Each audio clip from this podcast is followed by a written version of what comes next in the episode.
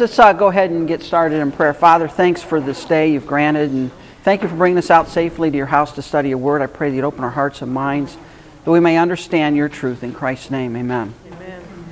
Okay, we're working through the doctrine of the church, ecclesiology. This is the fourth week, and we're going to look at the purpose and pictures of the church. And we're probably not going to finish it this day, you know, the whole um, set here, but uh, we'll finish it up next week. What is the purpose of the church? We've already hit a little bit about this as we've been uh, going through our introductory materials. We're going to look at it uh, a couple of different ways. Negatively, the purpose of the church is not to save the world. What do we mean by that? What do we mean we're not to save the world? Does that mean we're not to save people? We're not to evangelize?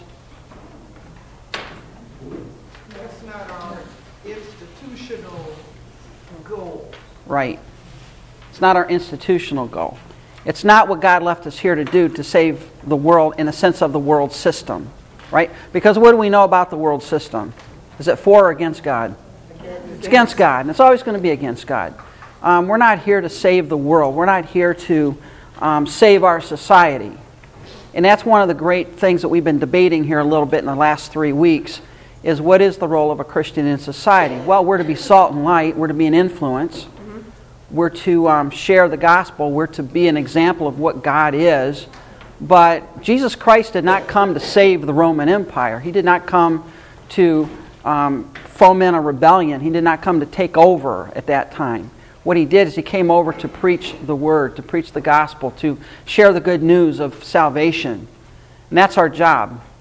It's not to serve the world. What do we mean by that? Um, now, this is a big argument, and I could get in a lot of trouble here talking about this.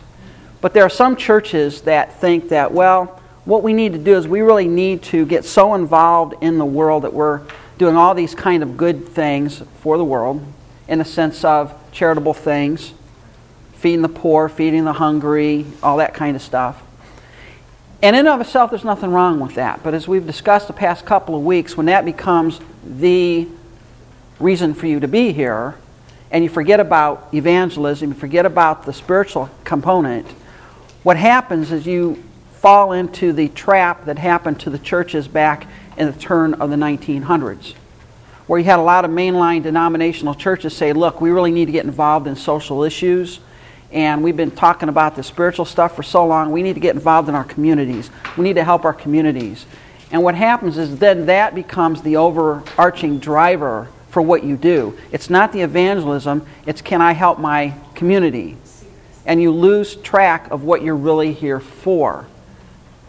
Does that all make sense to you? Yes. All right? Thank you. I'll give you your dollar after class. All right? Make that five. All right. Wait a minute. We said dollar early. All right? You changed it. No. Um, we said a dollar. Yeah, and, and, and that's, the, that's the great struggle that we have as, as believers. On one hand, we want to be a positive influence in our society, but if we just clean up our society and we never share the good news, have we really accomplished anything? No. All right. I, I, I remember someone saying, what, it doesn't matter what side of the abortion debate you're on. If you're not a believer, what's your eternity look like? Yeah, not a very good one, is it? It doesn't matter which side of the homosexuality debate you're on. If you're not a Christian, where do you go? Eternity. You go to hell. Um, that's not why we're here. Now, we should be an influence in those areas, but that's not the purpose for our existence as a church. So, should we be good citizens in our community? Should we participate in good deeds? Should we do the things? Yeah, we are. That, that's part of it. But that's not why we're here. We do that as a byproduct of our faith, not to try and just clean it up. It's, it's why are you doing it? That's the question. Why are you doing what you're doing? If you're doing it as a means of evangelism, as means of furthering the gospel, that's one thing. If you're doing it as that is the means in and of itself, then what happens is you fall into the trap that the church fell into in the early 1900s when you had a wholesale shift into what we call modernism, where you don't need to worry about the pie, you know, the, the pie in the sky by and by. You got to worry about the here and now. And when you lose sight of that, you've lost the message of the church. It's not to rule the world. We already talked about this a little bit. The church is not here to rule this planet. Now, again, there are some um, branches of Christianity that that is why they're here. Um, we call it, if you go out and do a web search on dominion theology, the idea there is as believers, we are given dominion over the world, so we should exercise our dominion and we need to take over the world for Jesus. Um, the darkest periods in human history is when the church ran the world. And when was that? Middle Ages. That was the darkest period in history. We're not here to rule the world. Now, someday is that going to happen? Yeah, but who's going to set it up? Christ is, not us. Jesus Christ will take care of that when the time comes. In the meantime, that's not our purpose. That's not why we're here. Yeah. Um, I don't want it to be a rabbit trail, but was the were the Middle Ages dark because of the church ruling, or dark otherwise, even though the church was ruling? Both. Okay. Both. Yeah, it was both. All right. But, um, well, here's the problem. And I don't want to get too, too on this too much, but back, you know, 1200, 1100, 1300, you had one choice in most parts of Europe. You are the Catholic or you weren't. And um, you couldn't be anything else, and to be anything else would be to sign your own death warrant. I mean, they would come and kill you. Um, there was no religious freedom. There's, you couldn't even ask a question without being in danger of hellfire in that time. So they stifled all, all of that. So that was a dark period. But it was also dark for other reasons, you're right. Um, it's not to fight the world. This, this is very important. We're not out here to fight the world. Now, what happens in a lot of times is, as Christians, we want to take on the world. We, we look out there and we see something like, um, I don't know, pick, pick, a, pick an ill, homosexuality, where it's becoming almost a normal kind of thing. And we, we find that revolting. We, we find that, you know, against the Scripture. That's something, that God calls it an abomination. All right? And so what we want to do is we want to take that on.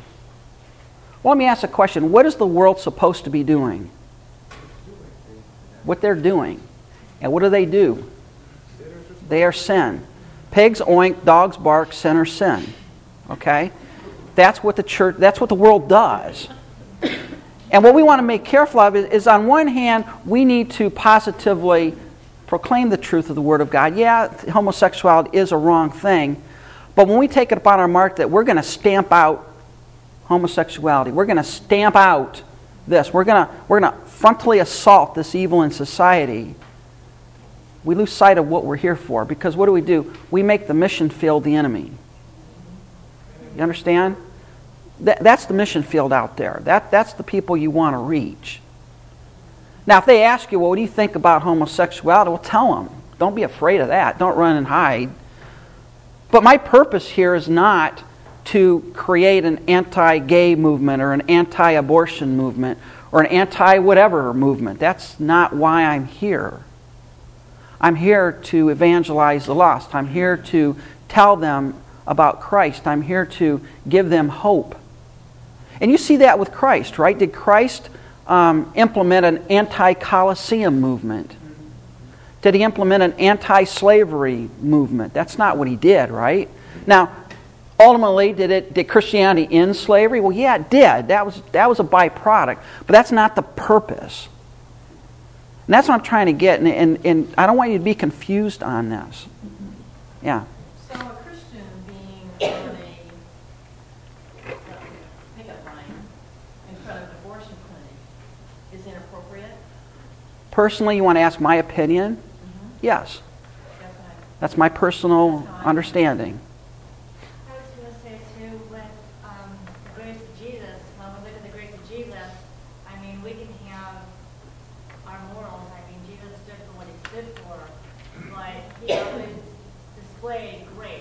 I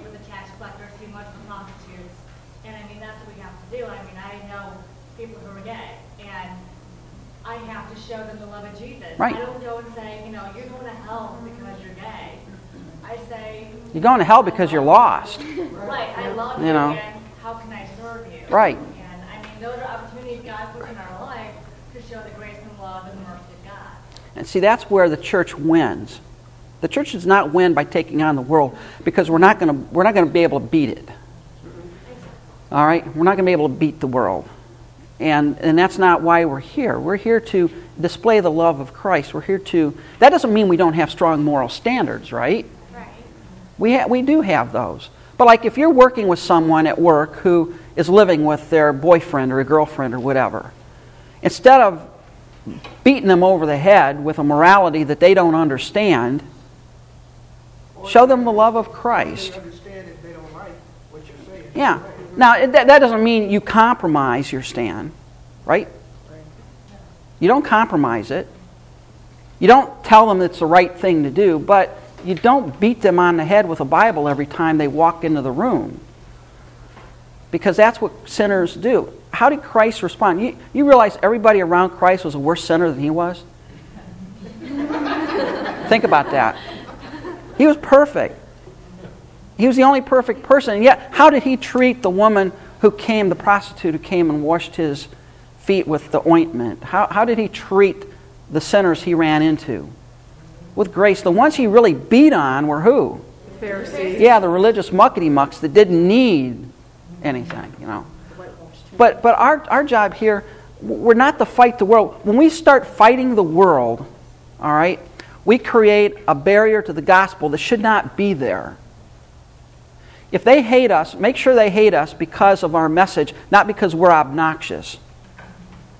And I unfortunately, I've run into Christians over the years that are obnoxious. You know, they have this morality, they're better than anybody else, and it turns people off. All right, and although they're right in their moral stance, although they're right maybe in, in what they believe, the way they come across puts a damper on their effectiveness for Christ because people see them as just, well, you're against everything. Christians hate this, they hate that, they're against this, they're against that. And no one ever sees a Christian smiling. We're always going around with a perpetual frown. You know, we don't need to do that. You don't need to fight the world. I've got a lot of pagans in my life, and they act like pagans. When I go out and eat lunch with them, they, they order a beer. That's fine. I'm not going to lose sleep on that. Now, the church I came from, that was horrible that I would even associate with such people. But let me ask a question How can you reach the world if you don't associate with it? You don't become it, right? Did Christ become? No. No. But yet the Pharisees, they're constantly ragging on Christ because why? Well, you eat with the tax collectors and the sinners. And what did Christ say? Well, the sick don't the sick are the ones that need help, right? Not the healthy guys. Right. And you guys think you're healthy. That's your problem. You think you're healthy, but you're not. We're not to fight the world. We should be when people see open door and they see us, they should see people who care about the community, who love the Lord, who are not out on picket lines or not out trying to you know, to, to just stir up trouble, but people who genuinely exhibit a love for Christ. And if they ask us what we believe, we can tell them graciously without condemning them for it. All right? That's not our job to condemn people. Um, people know where I stand at work on things, but, you know, I'm not around. They're saying, you ought to do this, you ought to do that. You're, they're pagans. What are they supposed to do? They're supposed to act like it, right? And one of the problems that we have as Christians, if we've been Christians for a long period of time, we have this idea that everybody should act like we do. We, everybody should be Christian. Well, they're not. Our society is not Christian. We can't expect them to act like that. And that's not our fight. Our fight is to win the souls of men. And you don't do that by becoming their enemy. Did Christ become the enemy to people? No, because who flocked to him? Who flocked to Christ? The religious boys? The tax collectors? The sinners? The common folk? And why did they, uh, why did they come to Christ? Because he didn't kick them out of his presence. Remember when he went to eat lunch with the Pharisee, and the Pharisee said if he knew what kind of woman this was, he wouldn't have anything to do. And Christ knew it was in the guy's heart, and he uh, went right after him, didn't he? Now, that'd freak you out. but what is Christ trying to say there? We are here to reach the world. You don't reach them by being their enemy. Now, if by your stand they, they don't they hate you, well that's a different issue. But not because you're obnoxious about it. That's that's the point. It's not to imitate the world. This is important. We're not to be like the world. We're not to act like the world. We're not to think like the world. And why is that? We're not of the world. And is the world friends or enemies of God? The enemy of God. So when people look at us and they look at the average pagan and they can't tell much difference because we all have the same values, we're all chasing the same stuff, what is that telling them? We're the same. We're not to have the values of the world. What does the world value? What does the world want? Money, prestige, fame, glory. And the entertainment, right? If we're, if we're chasing the entertainment of the world. Now, does that mean you're not allowed to go to a concert? No, I love smooth jazz. I like going to smooth jazz concerts. All right? What are you laughing at? You're probably a rock and roll kind of guy. So you go to the Ben Jovi. That's probably what you're doing. Um, yeah. Bon Jovi or whatever. Ben Jovi. But see, I don't even know the name. That's that's bad. Yeah. I don't even know what he, what he, what's his name. But uh, we're not to imitate the world. There's to be a difference between us and the world, right? When people see us, they should see somebody with different values because we belong to a different kingdom. This world isn't all there is. And we act like this world is all there is, we're not giving them much of the contrast, are we? I was at WCRF the other day, and uh, Elton John said that Jesus Christ was gay. Yeah. What? Yes, he lived with a bunch of men. Well, Elton John has more problems than, than you can talk about here. Yeah. Um, my mother used to have these homespun sayings, one of which was you can catch more flies with honey than vinegar. Yeah. So I say that to say, when I was still at Oberlin, the Lord chose to, through the grapevine, send people to me for counseling who specifically were having I- issues with their same-sex partner. Mm-hmm. And I handled it in such a way that that person began to rethink and never, ever, because church state crap, I never witnessed in an obvious, overt way, but the grace with which I handled the situation call a, uh, caused the individual to rethink, and I don't know if she ever, but I think she did at Mhm. some point move away from that. But she referred some similar other friends to me and so forth. Um, and the thing is, grace works, honey works better than vinegar, you know. And furthermore, it, there was a dividing line because there was this one incident where people were going to gather together in a support group, protest, march, speak out thing in favor of, you know, the gay agenda. And you were to wear a certain colored ribbon to depict that you were in support of, of that. And I didn't wear the ribbon and I didn't go to the speak out thing, but that's different from when somebody comes to Mhm. you for help, being gracious and loving. I mean, Jesus and the woman at the well, Jesus and the, you know, rejects. So it's like there is a fine line between the grace that and the love that should come from you versus the overt rah rah Yeah. for you. Yeah. And that's a fine line that we have to to walk. Don't become obnoxious to the world. You have a moral stand, I have a moral stand. We have convictions. We need to hold to those convictions. But on the other hand, we're to exhibit the grace of Christ. And the other thing here, I think, when I was growing up, the, the idea in witnessing is that you go for the kill. You know, you're going to go in and you're going to share the gospel and you're going to get a decision. You're going to go for the kill on the first shot. All right? That's really not what evangelism is about. What is evangelism? Evangelism is moving people closer to the point of decision, right? And sometimes your job is not to go in for the kill. And sometimes you're there when they do make that commitment for Christ. But a lot of times it's just moving them one step closer, maybe. Moving them, helping them to see Christ in you and to be drawn to the Savior that we serve. And, and as time goes on, they're, they're, they may come to know Christ. They may not. but at least you can positively influence them towards the Savior, not away from the Savior. I think we need to always remember that we are not the ones who are really moving. Right, Christ. right. We, our job is to share, Mm-hmm.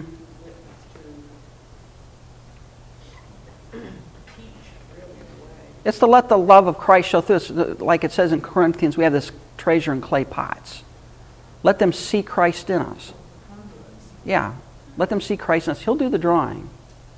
Um, I think that's really, really cool how, as the grace of God continues to flow out of Christian, how God like brings people into your life and everything.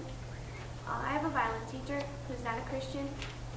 Um, she is a Quaker, and um, I did tell her about like Jesus once, but her being I guess, a, a little more on the stubborn side about Christianity. She didn't accept Christ. But because I see her every Thursday, she does seem to be getting like more hungry and hungry and hungry Yeah. and hungry. And it's really, really cool to see that how God's been working in her. And Yeah. That's also a prayer request too, because I really want her to. Yeah, every, every person that ran into Christ did not convert, right? But what did happen to some of them? They were drawn a little closer. They were amazed at the gracious words which proceeded out of his mouth. And listen to this. The kids really liked him, right? Mm-hmm. Now, it takes a special person for kids to really like him. They liked him so much that the disciples tried to shoo him away, and Christ jumped on them Right, and said, No, let the, let the children come to me. right. That's the kind of man he was. We think of Christ as a stern, frowning, you know, kind of person. No, he wasn't. That's not what Christ is. And so what we need to do is what kind of picture are we given of Christianity? Are we hate do we hate the world? Do we hate everybody in the world? Do we hate people? Do we hate sinners? Do we hate, hate, hate, hate? No. We need to exhibit the love of Christ so that they would be drawn to the Savior that we love. We're not to be like them. We're not to imitate. When we start imitating the world, they can't tell the difference. We're to be different. We're to act different. We're to have different values. There's a, there's a movement in Christianity that says, well, if you want to reach people for Christ, you need to be like them. No. That's no more that's like saying I want to reach drunks, so I'm going to learn to be drunk so I can reach drunks for Christ. That doesn't make any sense. No, you, drunks expect you. Drunks know when you're when you're drunk and when you're not a drunk, and they don't respect you if you're a drunk trying to win them to Christ. They respect you if you're not a drunk trying to win them to Christ. Don't don't you don't need to you don't need to go down and take on the, the world to reach the world. We're to be not of the world. And that's what it says in 1 John, right? We're not of the world. Love not the world, neither the things in it. To be in the world, but not of it. Yeah, you know, and again, when you're the boat's in the water, that's great. When water's in the boat, you got problems. All right? And it's not to isolate itself from the world. This was the mon- monastic approach, right? And, and sometimes this is, uh, I want to put it in, uh, from my background, the hyper fundamentalist background, where you got to avoid all the unbelievers. You know, we got to stay away from that crowd. Um, I, I remember somebody, um, some preacher had a woman coming to the church that was, you know, going through a divorce, having a rough time in her life, but she wasn't wearing a dress, so he told her she wasn't allowed to come to church unless she put a dress on because she was wearing slacks. Now, now, if I would have been there, I'd have slapped that guy into the next time zone. But, but it's like, well, now wait a minute. You're telling me God's worried about a dress code? No. necessarily. Come on. But there's this idea that we got we got to isolate ourselves because they'll contaminate us. You know, I want to tell you something. You're pretty contaminated all by yourself. All right, you don't need any other buddy to contaminate you. We we need to we need to be with the world. That's our mission field. If we're not exposed to those people, how do you reach them for Christ? If you become a Christian and you withdraw into your church and all you have are Christian friends and all you listen to is WCRF and all you do is isolate yourself from the world around you, how is it that you reach the people that are still in there? You don't. You, you got to be in the world, but you're not of the world. You can't isolate yourself from it. Now, that doesn't mean that you, you know, buy into the world system. We're not talking about that. But we rub shoulders with people in the world. And how do they know what a Christian looks like if they're not around any? I know some people that say, Well, I'm a Christian. It's really tough because of my job, man. I'm the only Christian there. Well, good. They got a Christian there, right? Now, if you leave there, what do they have? Nothing. Why did God put you there? To be a Christian, to be a witness, yeah. I have been doing some reading from the monastic traditions. Okay. Of late, or not in depth, but my sense of monasticism is not about isolation. The focus of monasticism is worship, prayer, and out of that focus has come much of the great, the development of Christian thought.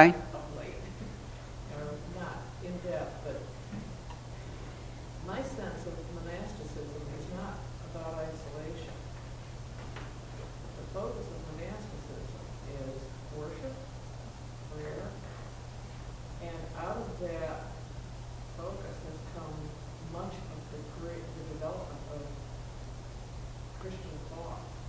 there are two, yeah, there's two sides to that. But I think a person who enters that monasticism to isolate themselves, to become, you Mhm. know, to try to remain holy and not be contaminated, probably really wouldn't be accepted. Um, there, there, there's, Leadership is truly focused yeah, on. there's a dual side. There's a dual side. There's some monastic traditions where the idea is we got to isolate ourselves. The one movie I saw clips of that I really love is Sister Act. Remember that? You know, where they're all in the, mo- you know, they're all in, in, in- they're all behind their walls, you know, in the locked doors.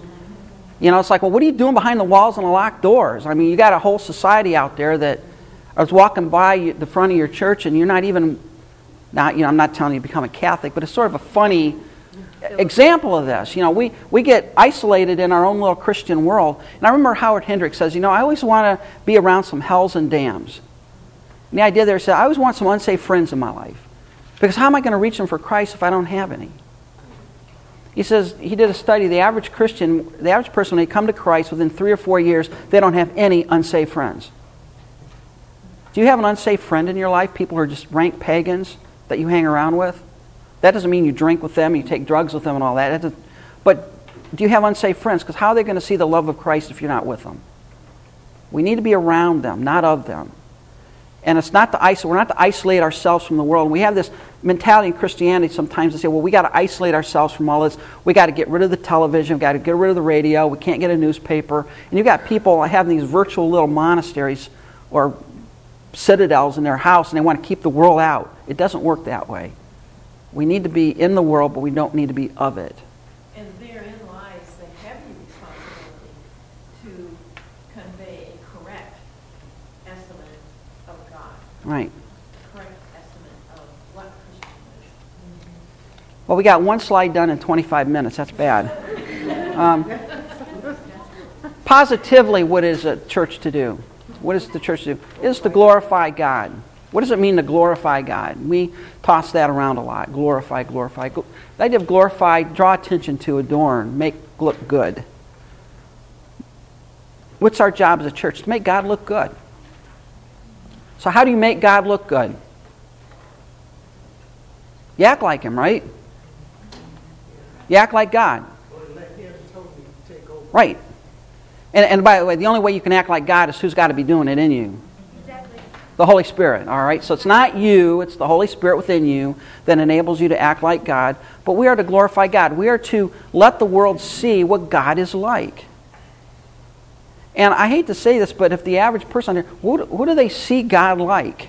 If you ask the average pagan on the street, tell me about God, and if they know any Christians, what, is, what will they say about God? Probably something totally different than who God is. We don't do a good job of glorifying Him, do we? Of exhibiting His character, His grace. How do we do that? Well, we do that through prayer and praise, right? When you praise God, when, and it mean to praise God? You just thank Him for the greatness that He is. You extol His majesty, His power, His creative abilities. I do it every morning when I go into work and I see a beautiful sunrise coming up over the horizon, and I look out on a winter day and I see the snow on the trees. And God's a God of beauty. He created all of this. A, he's a beautiful God. And when you when you talk to God and say, "Wow, look at what you made there," that that gives Him joy and satisfaction because we appreciate it. We praise Him in our music. That's one aspect of worship. When we sing praises to Him, when we pray, and the idea of prayer here, understand what prayer is. Prayer is conversation.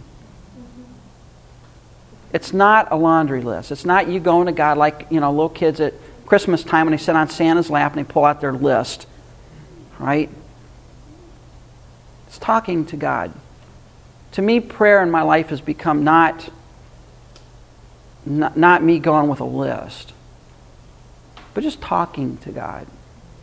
And when can you talk to God? All the time. That's what it means to pray without ceasing, folks. It doesn't mean you get on your knees and pray. It means that you're constantly in this conversational mode with God. You're, you're talking to Him.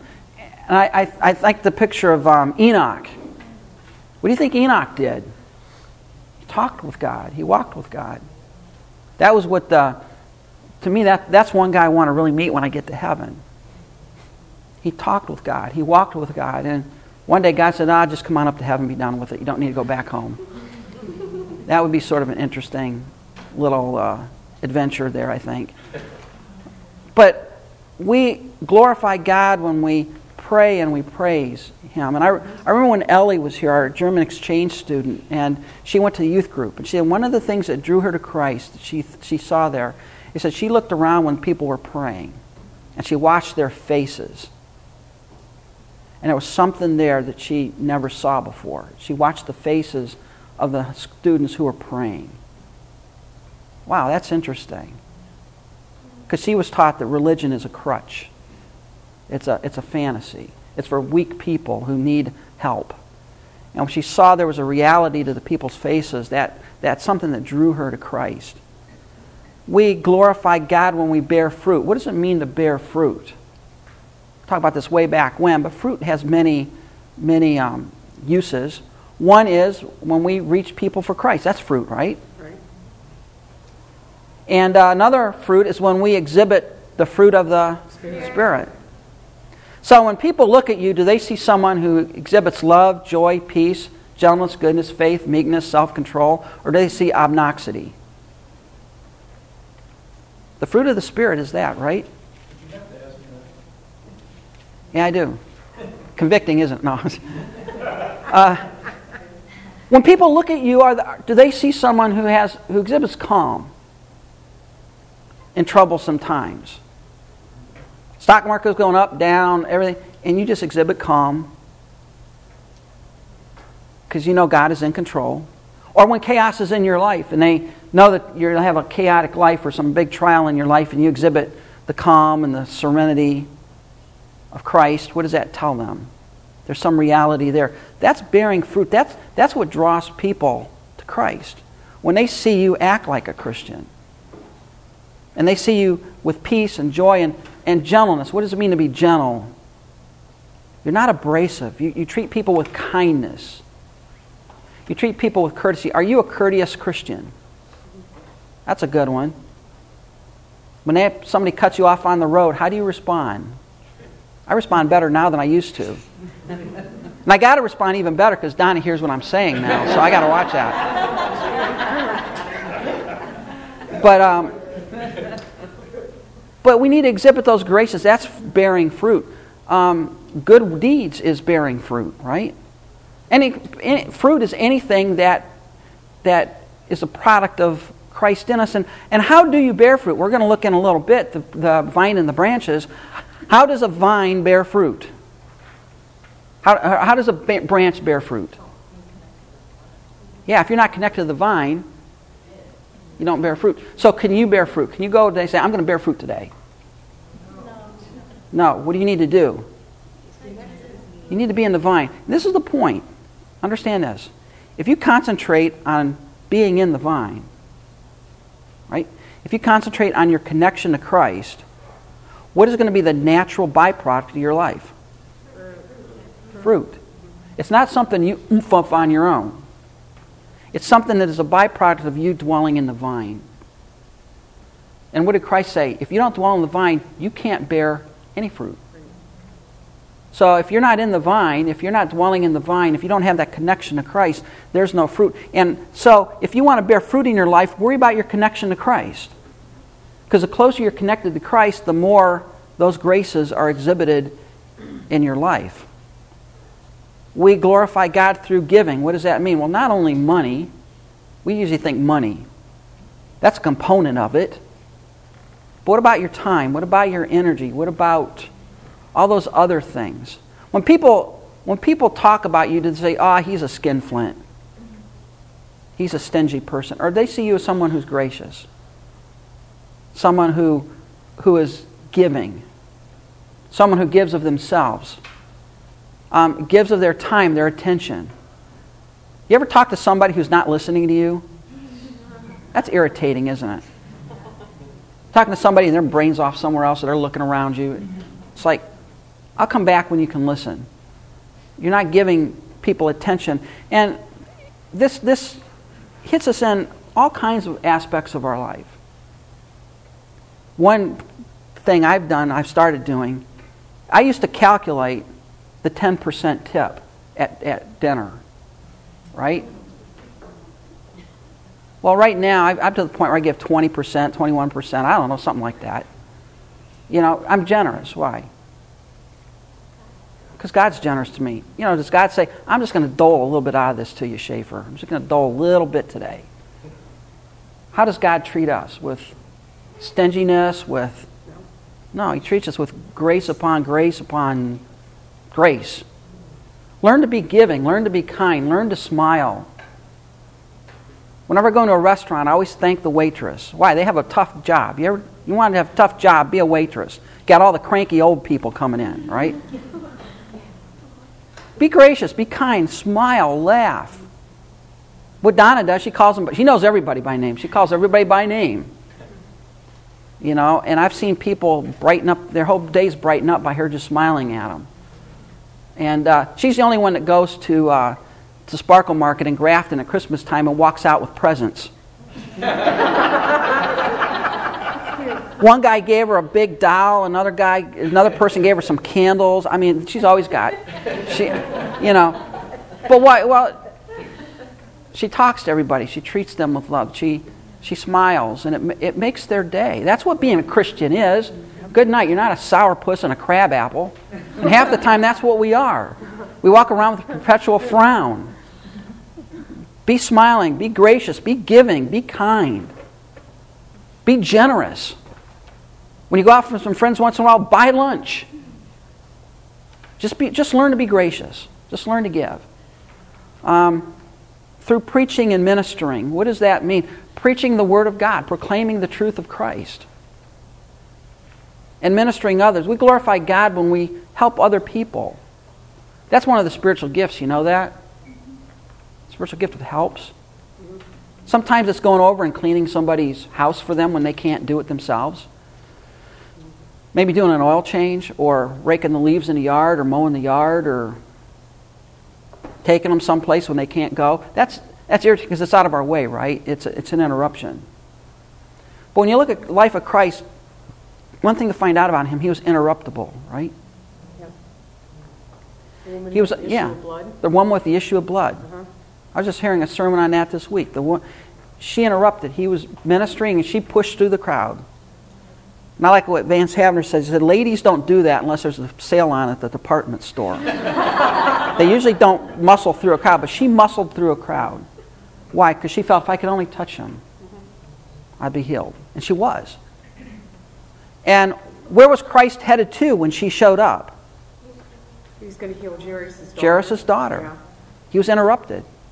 And that interruption, while, while he was dealing with the woman, what did the servants do? They came and said to Jairus, Don't bother him, your daughter's dead. She was only sleeping. And Christ said, Nah, she's just sleeping. He came there and healed her, raised her from the dead. He was interruptible. He, he could be interrupted. He was not one of these people that, you know, that a lot of times we have our schedule, right? We're, we're ready to go and we're, we're, we're, we're headed in a direction and we don't like interruptions. But sometimes God brings interruptions along just to say, hey, are you, are you cognizant of your surroundings? Are you cognizant that there are people along your way? I mean, the Samaritan on the way, um, on his way when he went by the guy that was beaten on the road, he probably had something to do, right? But what did he do? There. He took care There was a need. He Yeah. stopped. Right. The other two left. Oh, Yeah. They And I remember, I love the story. I forget who said it, but there's a professor was given an exam at a Christian university. And what he did is he hired one of his friends to play a drunk, to pass out on the walkway that all the students had to go by to get to the test. And he just wanted to see what happened. And only one person stopped to help the drunk. All the rest of them, you know, they had to get to the exam to get their grade. Needless to say, only one guy I think got an A on the exam that day. But are you interruptible? We don't like interruptions, do we? But are you interruptible in your life by reaching out to other people? That glorifies God. What does it do? It makes God look good. How do you make God look good? Because you're acting like Him, right?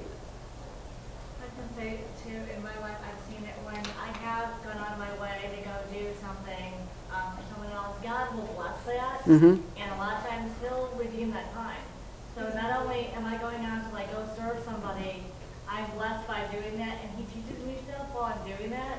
But then that time that I thought I lost, somehow down the line, it like comes back to me. Mhm. You know, so it's just like He's like, if you just trust me and you serve for me, then I will make it worth your while in more ways than one. Yeah, that's you know this is one of the things I've had to work with on in my life because I'm I'm a not, I'm not type double A, but I'm a little bit of an A. I'm more of an A than a B a person, and I, I want to get things done, and you know I have a, I have goals, and I want to get there, you know. And I have these interruptions, and I had to learn to stop for interruptions. As Donna tells me once in a while, you got to stop and smell the flowers. You got to stop and smell the roses. You got to stop and enjoy things along the way. And when you get so driven in your life, you don't see God's interruptions. Sometimes God brings those interruptions along. I remember a great illustration of this from Chuck Swindoll. And I have no, I can't remember the sermon he preached. I wish I could find the sermon that he preached this in. But he talked about how this, this man and his son were going to go to the market. And they started out in the morning to get to the market because they wanted to sell their produce and all of that. And of course, along the way, what's the old man doing? You know, he's stopping along the way, you know, enjoying the scenery, taking his time. In the sun. come on, Dad, we got to go, we got to go, we got to go, got to go. He says, Oh, come on, son, you need to stop. You need to smell the roses. You need to look around. You need to enjoy the day. Look at the beautiful day out. As they're going along, they saw a flash off in the distance. As they came over the rise, they looked down at what used to be the city of Hiroshima.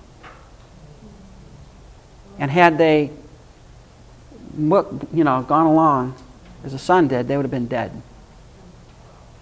And I stood there and looked at it, and the son said, I, I see what you mean, Dad. Sometimes God brings interruptions along. And He wants to say, How do you respond to the interruption? I mean, we talk about we want to be in the will of God. Well, that's part of the will of God, right? Is having interruptions. Kind of like the steps of a good man are ordered by ordered by the Lord.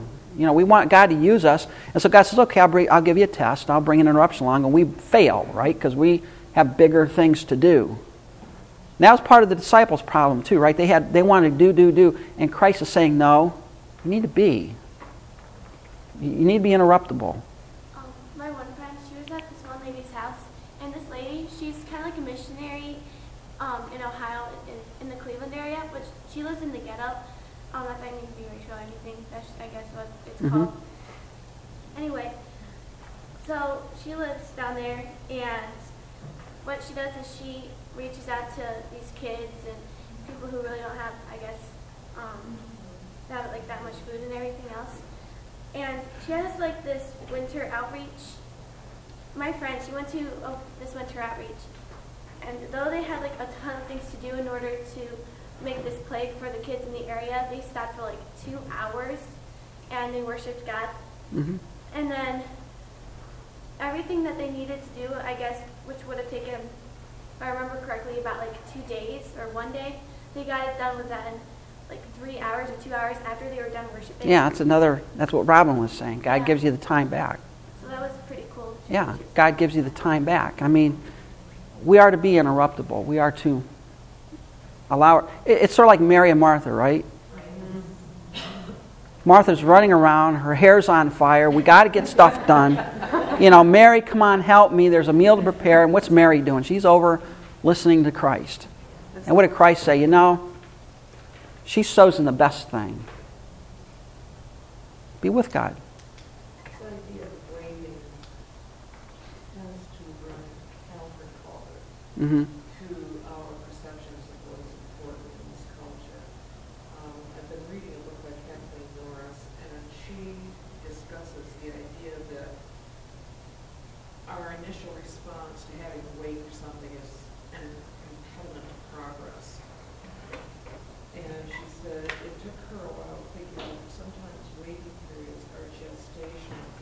Mm-hmm. A lot that can be going on while we're waiting, and we may not even be aware. Right. that these changes or forces are moving to our benefit. You know, when you, when you get stuck in line at Kmart, Mm-hmm. probably is not a bad thing, if you look at it as, as a time to regroup and just rest, I had a it'll be to our benefit. I had a little victory in my life this last week when I was going into Cleveland and I hit the 480 parking lot on I think it was Wednesday or something.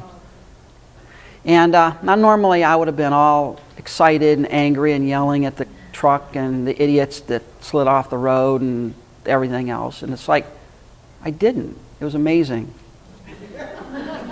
I just took my time and got there when I got there. You know, there's nothing you can do about it. But you're right. Sometimes those those waiting periods are necessary. Uh, you look at Christ. When he went around Palestine, he wasn't running like a chicken with his head cut off. He was not spastic. He was not, you know, just freaking out because he needed to be somewhere. He got there when he got there. He was never in a hurry, but he was never late. All right? He always got there when the time was right. And, I, and especially when Lazarus died, right? Well, if you'd have been here, he wouldn't have died. And Christ said, Yeah, and you wouldn't have seen a resurrection either. So sometimes we got to allow God to let us have those, those wait times, those interruptions, because He has a plan and a purpose. We uh, glorify God through loving. What does that mean? By caring for other people, by putting ourselves out for other people. What does it mean to love someone? It means to consider them more than yourself. Consider their needs more than your needs. We live in a selfish society where it's all for us. I want, I want, I want. And what did Christ say? Think about others, not your own self, your own things. When all we care about is ourselves, we become a very self centered, cranky old individual. You got to look outside yourself. You got to consider others better than yourselves. We glorify God when we acknowledge God's Son as Lord, right? When we when we truly acknowledge Him as Lord. When somebody says, Why are you doing that? He says, Well, I have a relationship with Christ. Why are you ashamed of that? Why is it that we get frozen at the mouth when it comes time to do that? Just let people know. Tell them that you love Christ. That, and, and, and this is the thing if you love Christ, and you, you, you, dwell on your connection to the vine, a lot of this stuff just sorts itself out in the, in the back end. It sorts itself out as a byproduct of dwelling in the vine. Through believing in God's Word, do you really believe God's Word? You glorify God. What does it mean to glorify God? It means to display His character, okay? So, did God ever lie? No, He hasn't, right? No, So, if He says something in His Word, is it true or false? True. So why don't you believe it? We need to believe it, right?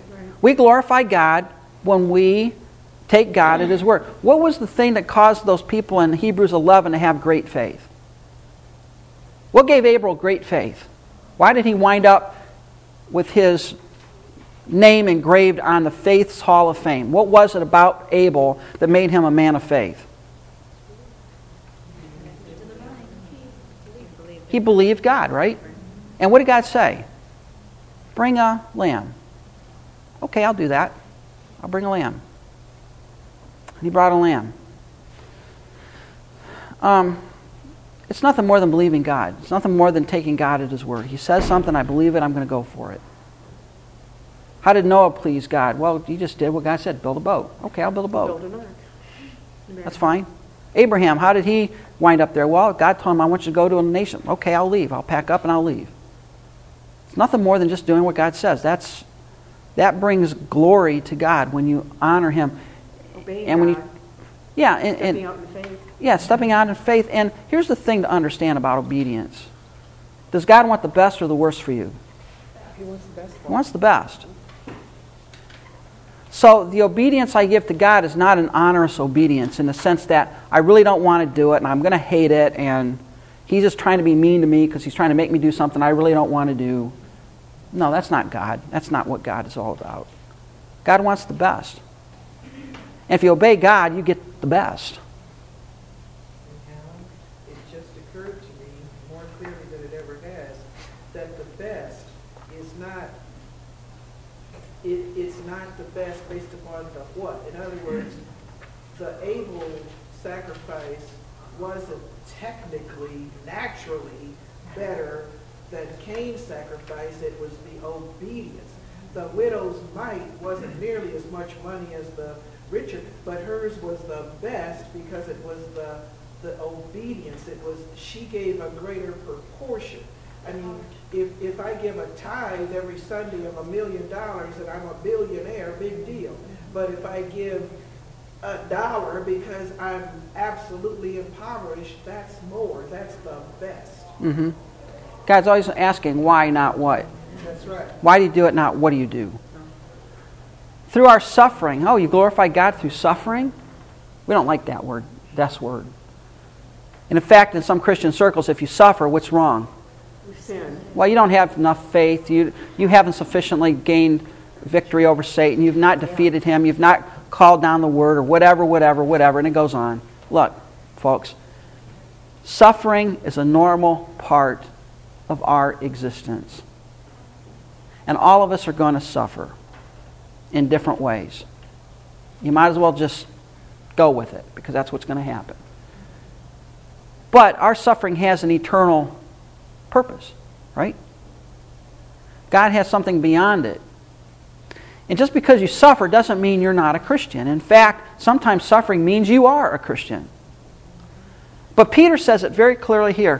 Why is it that we should suffer? Why? Do you suffer because you're a thief? Because you're a murderer? Because you're an evildoer? Because you're a political agitator? Is that why you suffer? By the way, that's what the word there is, political agitator in Peter. Is that why you suffer? Or you suffer because you're just a Christian? Make sure you suffer for the right reason. I've known Christians who are obnoxious and they get in trouble and then they talk about how they're suffering for Jesus. No, you're not suffering for Jesus. You're suffering because you're obnoxious. That's why you're suffering. What did Peter said? Yet if any man suffer as a Christian, let him glorify God. Why is it that you suffer? Do you suffer because you love Christ? Because you're drawn to him, because you care about him. And I'm, I think that's what Paul says. I want to understand the fellowship of his suffering. Did he suffer for what he did wrong? No, he suffered because of what we did wrong. And we see suffering as this nasty, evil, bad thing. Look, it's part of this life and it's going to be passing, right? Mm-hmm. What did Paul say in, for, in 2 Corinthians chapter 4? Our light affliction, which is but for a Moment. moment. You say, well, my moment's been going on for 30 years. Well, compare that to eternity. What's your affliction? It's gone. You're not going to even remember that when you get over there. We glorify God when we suffer eh, because here's the thing here's the thing to understand. When you suffer and you exhibit the grace and character of God, what is that telling everybody around you? There's something real there. There's something genuine there. See, when you're, when, when you're glorifying God, when you're living in a bed of roses and you've got all the money in the world and all the influence and you're healthy and wealthy and good looking and all that kind of stuff, and I mean, that, that's what the world understands, right? But what about when you don't have that? What about glorifying God when things aren't going your way, when life's a little tough, when you have physical ailments or physical diseases or things like that? That's when we depend on the more. Yeah. I remember Donna remembers some people asking her about her hearing when she couldn't hear. And, you know, they said, well, why don't you go try to get healed? Why don't you, the, the idea there is if you've got hearing, you should go get healed. Why don't you go get healed, you know? And she says, well, she said, I think God made me this way because it made me what I am. She, she said, I've probably been a wild woman had he not taken my hearing. She said, I don't know what I would have been. I'd have been a wild woman or something. You know, I can't imagine her being a wild woman. But the whole point there is that it's interesting when I was talking about it, she never considered hearing as suffering. It was just ah, that's part of life. Was it irritating? Yeah. Was it? But it wasn't something to be focused on. We don't focus on our suffering. Christ, I mean, Paul went through sufferings, but he didn't gripe about it. He didn't complain about it. And yet, whenever we as Christians suffer in our modern society, we think there's something wrong. I got to get through it. I got to get over it. I got to get rid of it. I got to. Well, maybe suffering is part of your way of d- exhibiting Christ. Because when people look at you and they know you're suffering, they know you're going through a bad time, but you exhibit love and character and grace in spite of that suffering, what is that telling them about God? He's real. Yeah. Wow. I wish I could handle, I wish I could bear up under that trial. That's the Haiti story. People breaking out in praise all over the place in the worst of worst. Because Yeah. at best, was the worst. Mm-hmm. And now it's worser than worst. And they are praising God down there. Yeah, and here's the other thing about suffering. It's all, it's all relative, isn't it? You know, I look around and I say, boy, I'm suffering because I don't have a brand new car. Well, I have a car, Got a car. right? Yeah. It's all relative. Doesn't be fancy. I'm suffering because uh, I don't have all the things that my society says I should have. Well, go to Haiti. If you got clothes on your back, that's a plus. Yeah. It all depends on your perspective.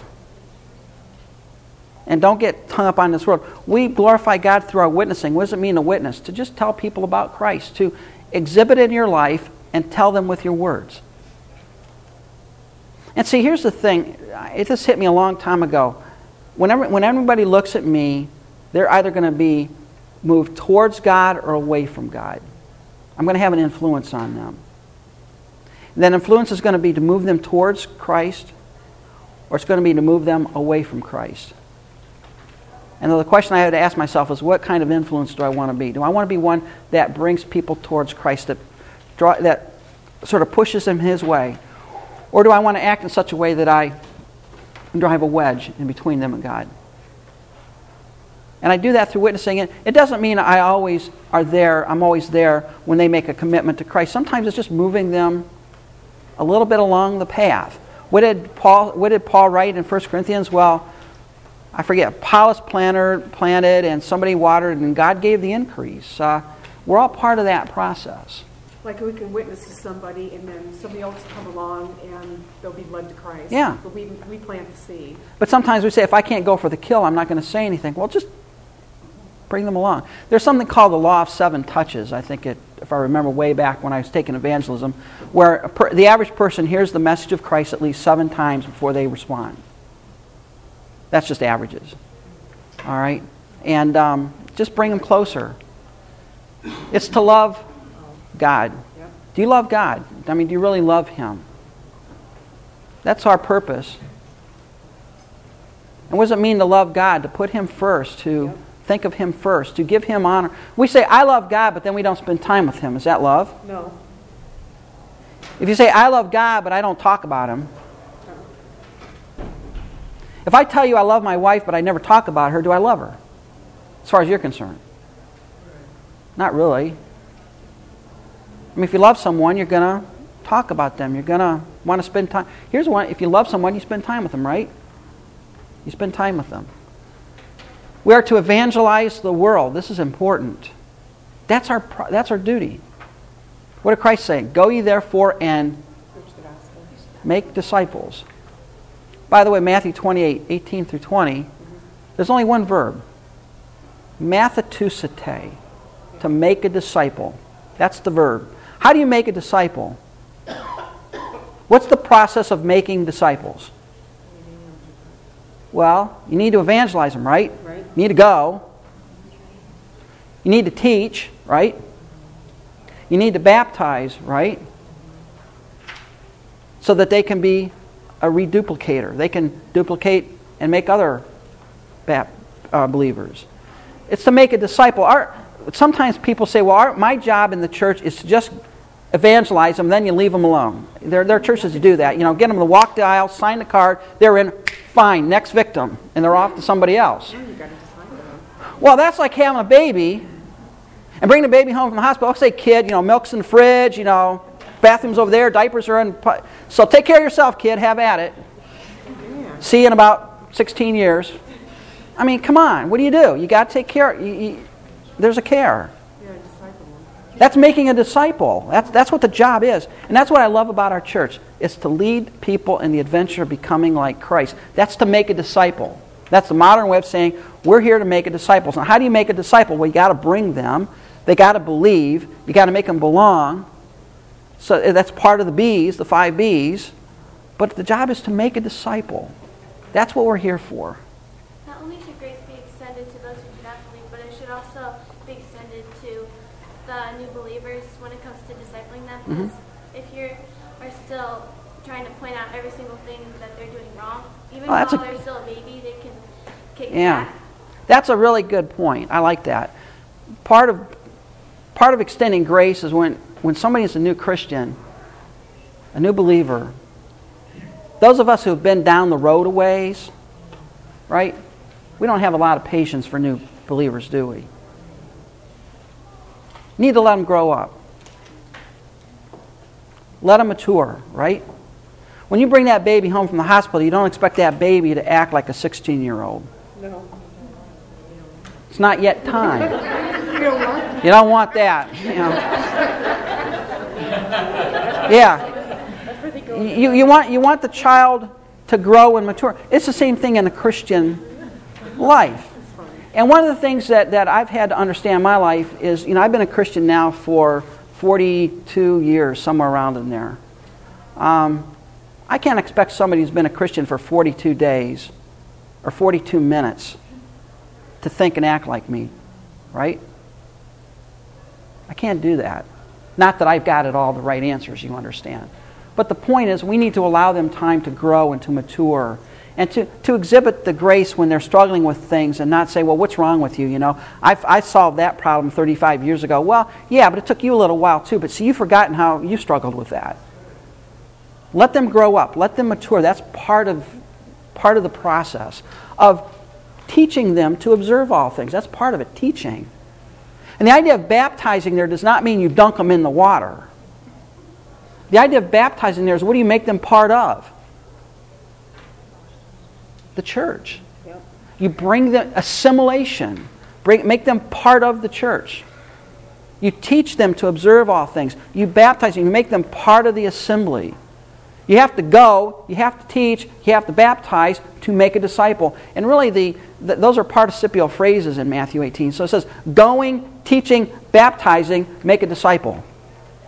The going, the teaching, the baptizing is part of the process. It's not the end. The end product is not to get them to sign a card. You say, woo, you're on your way to heaven, fine, I can go worry about somebody else. No, it's to then take that person and bring them along the process, to make a disciple of them. And it takes time to do that, and it takes patience to do that. And some of us who've been Christians for a long time, we just sort of slap our head and say, What's wrong with that person? Don't they get it? Well, let them mature. Let God, as long as they are growing, right? Yeah. Now, there, now the, the flip side of that is a problem. If somebody's been a Christian for 40 years and they haven't gotten anywhere, that's a problem.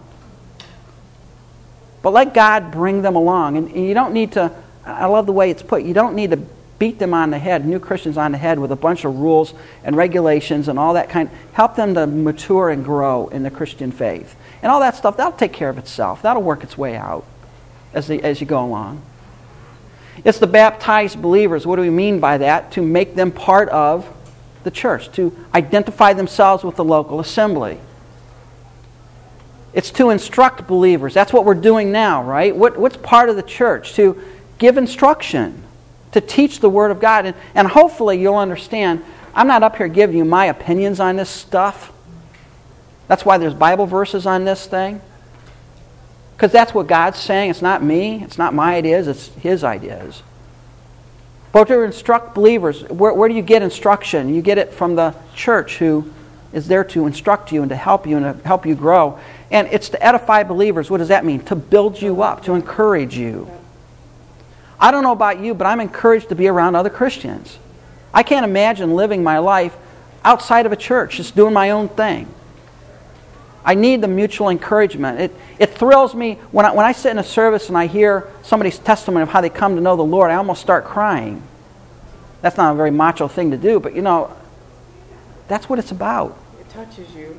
It touches us. It Yeah. builds us up. It, it's to encourage one another. And we, we are to encourage one another. And there are people that struggle in life. Where do you get the energy to go through the next week? You go to the church where you've got other believers who are praying for you, who are encouraging you.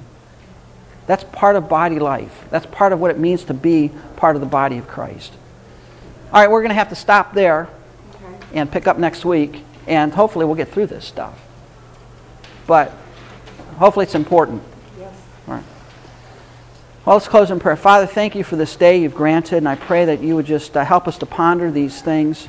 Help us to be part of your body and to exhibit your grace to those around us. Help us to be examples and help us to uh, draw people to you. Help us to have a positive influence on them in our lives and the people we run into so that we may glorify you and make you look good. In Christ's name, amen.